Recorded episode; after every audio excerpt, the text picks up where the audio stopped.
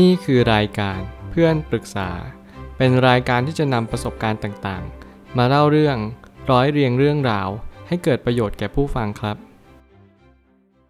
สวัสดีครับผมแอนวินเพจเพื่อนปรึกษาครับวันนี้ผมอยากจะมาชวนคุยเรื่องจัดทริปไปกับลูกบ้านที่เราเคยส่งของไปให้ตอนปีใหม่แล้วเราจะขอแฟนยังไงดีมีคนมาปรึกษาว่าเราเป็นเจ้าบ้าน Netflix มีลูกบ้านสามคนแต่ว่ามีอยู่คนหนึ่งได้ที่อยู่มาได้สามปีละเราชอบส่งขนมไปให้ตอนปีใหม่ตลอดเขาก็ส่งของกินกลับมาเสมอแล้วก็เริ่มคุยกันมาตั้งแต่มกราคมอยู่มาวันหนึ่งเราชวนลูกบ้านไปเที่ยวต่างจังหวัดซึ่งไม่คิดว่าลูกบ้านจะตอบตกลงตามคำชวนของเราแต่ก็มีน้องๆหลานๆไปด้วยกันทั้งหมดสี่คนซึ่งลูกบ้านก็ได้ทำการลางานแล้วเตรียมซื้ออุปกรณ์ต่างๆไปหมดแล้วด้วยคำถามคือเรามีแฟนอยู่แล้วตอนนี้แต่ยังไม่ได้ขอแฟนเลยว่าจะไปได้ไหมมันคือการเที่ยวต่างจังหวัดกับลูกบ้านแล้วจะขอแฟนยังไงดีคะไม่ให้เขาคิดมากที่เราชวนไปพอลูกบ้านบอกว่าไม่มีเพื่อนไปเที่ยวเลยค่ะทริปที่จะไปคือสี่วันสามคืนค่ะเหมือนเจ้าของเรื่องมาอัปเดตกับผมในเพจผมก็ได้อ่านข้อความนั้นว่าเขาอาจจะลดเหลือจากสี่คนเป็นเหลือสองคนมันจะพอเป็นไปได้ไหมคะซึ่งจริงๆแล้วเรื่องราวนี้ผมอยากจะให้เป็นแง่คิดละกันเพราะว่าทุกอย่างมันไม่มีผิดไม่มีถูกมันเพียงแต่ว่าเราทำแบบนี้แล้วเราได้ผลลัพธ์อะไรกลับมาบางครั้งเราอาจจะได้ประสบการณ์ที่ดีกลับมาบางครั้งอาจจะได้ประสบการณ์ที่ไม่ดีกลับมาคนหลายคนจึงเลือกการที่เราจะไปกับครอบครัวคนรู้ใจเพราะสิ่งหนึ่งที่เราไม่ต้องทำนายหรือไม่ต้องกังวลก็คือการรับมือกับสถานการณ์เฉพาะหน้ามันเป็นอย่างไรแน่นอนมีคนหลายคนมากมายในสังคมและก็มีความหลากหลายอย่างยิ่งในการที่เราจะเลือกสรรเสกสรรปั้นแต่งทุกสิ่งทุกอย่างให้เรามีความสุขมากยิ่งขึ้นแต่กันนั้นมันก็ยากจริงๆที่เราจะกล้าบอกตรงๆได้ว่าการที่เราเจอคนแปลกหน้าถึงแม้เราจะรู้จักกันผ่านโซเชียลมีเดียผ่านเป็นลูกบ้าน Netflix หรืออะไรก็ตามแต่ไม่ว่าเราจะส่งอาหารส่งข้าวหรือส่งขนมไปหากันและกันตลอดเวลาแต่สิ่งนั้นก็ไม่ใช่ตัวการันตีว่าเรารู้จักเขาจริงๆแน่นอนว่าการที่เรารู้จักใครสักคนหนึ่งเนี่ยมันอาจจะอธิบายได้ยากมากๆเพราะการที่เราเจอกันไม่กี่ครั้งบางคนเราอยู่ด้วยกันทั้งชีวิตเราอาจจะยังไม่รู้จักกันจริงๆเลยก็ได้สิ่งที่ผมพูดแบบนี้ให้เราทุกคนฉุกคิดสักนิดหนึ่งว่าเราจะไว้ใจคนหนึ่งได้อย่างไร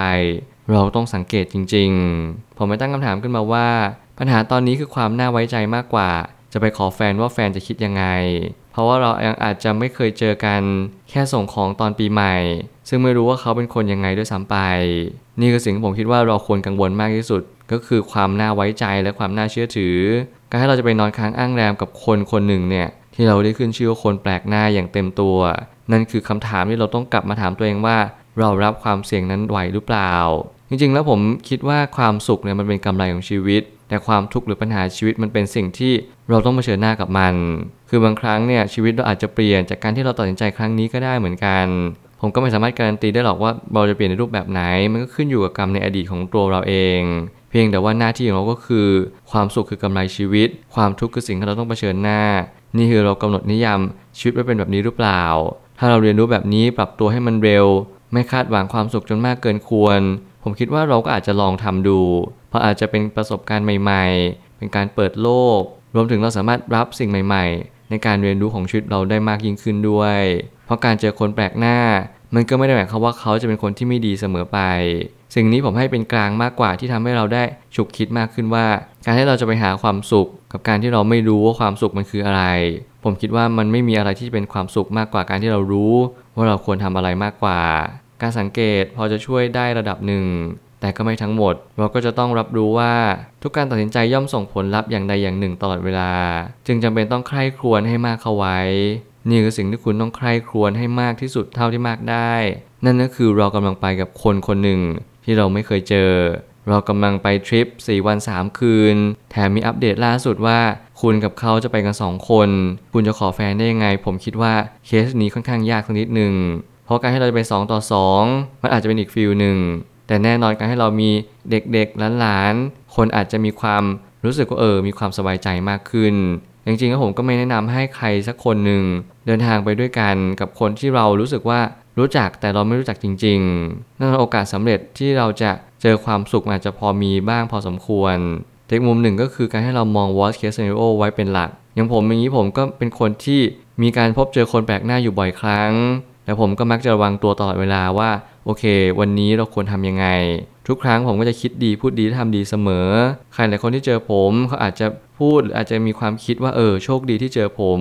เพราะอย่างน้อยที่สุดผมก็พยายามทำดีให้มากที่สุดแต่แล้วมันก็ไม่ได้เป็นตัวการันตีว่าเขาจะมีความสุขกับผมจริงๆหรือเปล่าชีวิตคนเรานั้นหลากหลายมากๆการที่เราไปครอบครัวเรามันไม่ใช่เพราะว่าเราอยากไปอย่างเดียวแต่เพราะเรารู้สึกสบายใจมากกว่าอย่างน้อยเราทำนายได้ว่าครอบครัวเราจะเป็นในรูปแบบไหนดีกว่าให้เราจะเจอในรูปแบบที่เราไม่สามารถที่จะทำนายได้เลยนี่คือหน้าที่ของเราจริงๆที่เราต้องพินิจพิจารณาอย่างละเอียดถี่ถ้วนว่าอะไรคุ้มค่ามากกว่ากันส่วนเรื่องการขอแฟนอาจจะเป็นอีกทางเลือกหนึ่งซึ่งมันก็ต้องดูว่าแฟนเราเป็นคนอย่างไรใจกว้างหรือใจแคบเป็นคนที่พึ่งพาได้หรือว่าพึ่งพาไม่ได้ตรงนี้สำคัญเช่นกันคือบางครั้งเนี่ยถ้าเกิดสมมติว่าแฟนเราเป็นคนที่ใจแคบมากๆแล้วพึ่งพาไม่ได้เลยแน่นอนว่าเขาอาจจะมองว่าการที่คุณไปแบบนี้มันหมายความว่าคุณนอกใจเขาผมไม่แน่ใจด้วยซ้ำว่าการที่คุณไปกับอีกคนคนนึงเนี่ยที่เขาเป็นลูกบ้านของคุณก็เป็นเพศหญิงหรือเพศชายแต่สิ่งหนึ่งที่คุณพยายามจะอธิบายก็คือคุณต้องการที่จะไปทริปทริปนี้คุณเองนั่นแหละเป็นคนเอ่ยชวนว่าคุณอยากจะไปต่างจังหวัดอยากจะไปเที่ยวที่นั่นที่นี่แน่นอนคุณต้องการเพื่อนแน่นอนคุณต้องการสิ่งที่มันอำนวยความสะดวกหลายๆอย่างไม่ว่าจะเป็นความรู้สึกการนั่งคุยกันการหาความบันเทิงร่วมกันและแน่นอนชีวิตนี้เรามีความบันเทิงมากพอแล้วเราต้องตั้งสติและเตือนตัวเองอยู่ตลอดเวลาว่าทุกครั้งนึกถึงความทุกข์เอาไว้หน่อยทุกครั้งนึกถึงปัญหาที่เกิดขึ้นตามมาหลังที่เราตัดสินใจไปนิดนึงเพราะไม่อย่างนั้นเนี่ยทุกสิ่งทุกอย่างมันก็จะมีความบันเทิงลดน้อยลงอย่างมากขอให้คุณมีความสุขอัตภาพถ้าคุณมีแฟนอยู่แล้วลองชวนแฟนไปดีไหมแล้วคุณมีกลุ่มเพื่อนเดิมๆหรือเปล่าที่ที่แฟนคุณอาจจะรู้จักหรือว่าตัวคุณอาจจะรู้จักเองเป็นการส่วนตัวสิ่งนี้เป็นสิ่งที่ผมคิดว่ามันอาจจะง่ายขึ้นและง่ายกว่าเดิมมากๆในการให้เราชวนคนคนนั้นไปต่างจังหวัดด้วยเราก็จะขอแฟนไปง่ายขึ้นกว่าเดิมจุดที่เราต้องรับรู้ก็คือจุดที่เราจะทำอะไรก็อาจจะต้องลองปรึกษาแฟนก่อนก่อนที่จะตัดสินใจทำอะไรเพราะชีวิตเราไม่ได้ขึ้นอยู่กับตัวเราคนเดียวแล้วเรามีแฟนอยู่ข้างๆด้วยสิ่งหนึ่งที่ผมเห็นก็คือคุณอาจจะชอบอยู่กับเพื่อนมากกว่าอยู่กับแฟนหรือเปล่าสิ่งนี้คุณอาจจะต้องปรับ mindset สักนิดนึงแล้วก็ลองคบคิดทวนอีกสักหนึ่งรอบว่าเราต้องการอะไรในชีวิตจริงๆการขอแฟนไม่ใช่ทางเลือกที่มันยากหรือมันง่ายเพียงแต่ว่าถ้าเกิดสมมติคุณเอาแฟนไปด้วยดีกว่าไหมมันแสดงถึงความบริสุทธิ์ใจลองชวนแฟนเลยดูว่าโอเคฉันอยากจะไปกับลูกบ้าน Netflix นะฉันเคยส่งขนมไปด้วยกันแล้วเขาก็ส่งกลับมาด้วยแต่แล้วอยู่ดีเขาก็อยากจะไปแค่สองคนกับฉันแล้วคุณไปกับฉันด้วยได้ไหมแล้วเราจะได้ไปเที่ยวกันสามคนซึ่งนี้อาจจะฟังดู make sense มากกว่ามันเข้าท่ามากกว่าเยอะเพราะว่าอย่างน้อยเราแสดงความบริสุทธิ์ใจว่าโอเคเราอยากมีเพื่อนเราอยากไปสถานที่ที่แปลกหูแปลกตามากขึ้นเปลี่ยนบรรยากาศสิ่งเหล่านี้มันก็เป็นไปได้เหมือนกันแต่อย่างน้อยที่สุดเราก็ต้องรู้จักแฟนเราบางคนขอแฟนแบบนี้อาจจะบ้านพังได้เหมือนกันนี่คือสิ่งเราต้องสังเกตในแต่ละคนในแต่ละคู่ซึ่งเราต้องเล่นแร่แปรธาตุที่ไม่เท่ากันสุดท้ายนี้การจะไปต่างจังหวัดกับคนแปลกหน้าโดยที่เรายังไม่ได้คุ้นเคยก่อนค่อนข้างอันตรายซึ่งอาจจะให้สถานะที่ไม่ค่อยแนะนำที่ตัดสินใจแบบนี้เพราะเราต้องไว้ใจแล้วถึงจะไปเที่ยวไกลๆกันได้นี่ผมแนะนำแบบเหมือนเด็กประถมเลยว่าคุณต้องไว้ใจใครสักคนหนึ่งก่อนคุณมีคนที่น่าไว้ใจไปด้วยหรือเปล่าถ้าเกิดสมมติคุณไม่มีคนที่น่าไว้ใจเลยผมคิดว่าผมก็ไม่แนะนำเหมือนกันที่ให้คุณจะไปต่างจังหวัดกับคนที่คุณรู้จักในฐานะแค่ลูกบ้านแล้วก็ส่งขนมตอนปีใหม่สลับกันไปสลับกันมานี่จึงเป็นเหตุผลที่มีน้ำหนักมากกว่าว่ามันไม่สมควรที่จะน่าไว้ใจเลยถ้าเกิดสมมติคุณมีรายได้ที่แข็งแกร่งมีเซนส์ที่หนักแน่นคุณมั่นใจว่าคุณดูคนออกคุณมีฟีลลิ่งที่โอเคคนนี้แหละเขาคุยดีเขามีความคิดที่ดีมีมายด์เซตในการใช้ชีวิตที่ถูกต้องเขามีโอกาสที่ยากมากๆในการทำร้ายเราหรือทำสิ่งที่ไม่ดี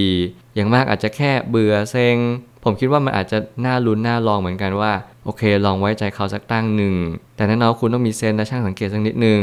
นี่ความสำคัญอย่างยิ่งในการที่เราจะเรียนรู้จากผู้คนมากขึ้นเพราะแน่นอนเรามีโอกาสเจอคนทั้งดีและไม่ดีสลับเข้ากันไปมันไม่ใช่หลักตายตัวว่าคนแปลกหน้าต้องไม่ดีเสมอไปนั่นจึงเป็นเหตุผลที่ดีในการที่เราต้องฝึกฝนในการสังเกตผู้คนให้มากเรียนรู้จักตัวเองพอเราเริ่มรู้จักตัวเองจริงๆเราก็จะเริ่มรู้จักคนอื่นมากขึ้นนี่เป็นคำแนะนำที่ผมอยากจะให้ทุกๆคนกลับไปตั้งคำถามว่าเราจะไว้ใจคนแปลกหน้าได้อย่างไรถ้าเราไว้ใจเขาเราควรจะไว้ใจเขามากน้อยแค่ไหนควรจะมีกรอบควรจะมีขอบเขตที่เราตั้งเอาไว้อย่างเถ่นตรงเพราะทุกอย่างจะเกิดขึ้นได้อย่างที่เราไม่เคยคาดคิดมาก่อนผมเชื่อว่าทุกปัญหาย่อมมีทางออกเสมอขอบคุณครับรวมถึงคุณสามารถแชร์ประสบการณ์ผ่านทาง Facebook Twitter และ YouTube และอย่าลืมติด แฮชแท็ก เพื่อนปรึกษาหรือ Friend Talkative ด้วยนะครับ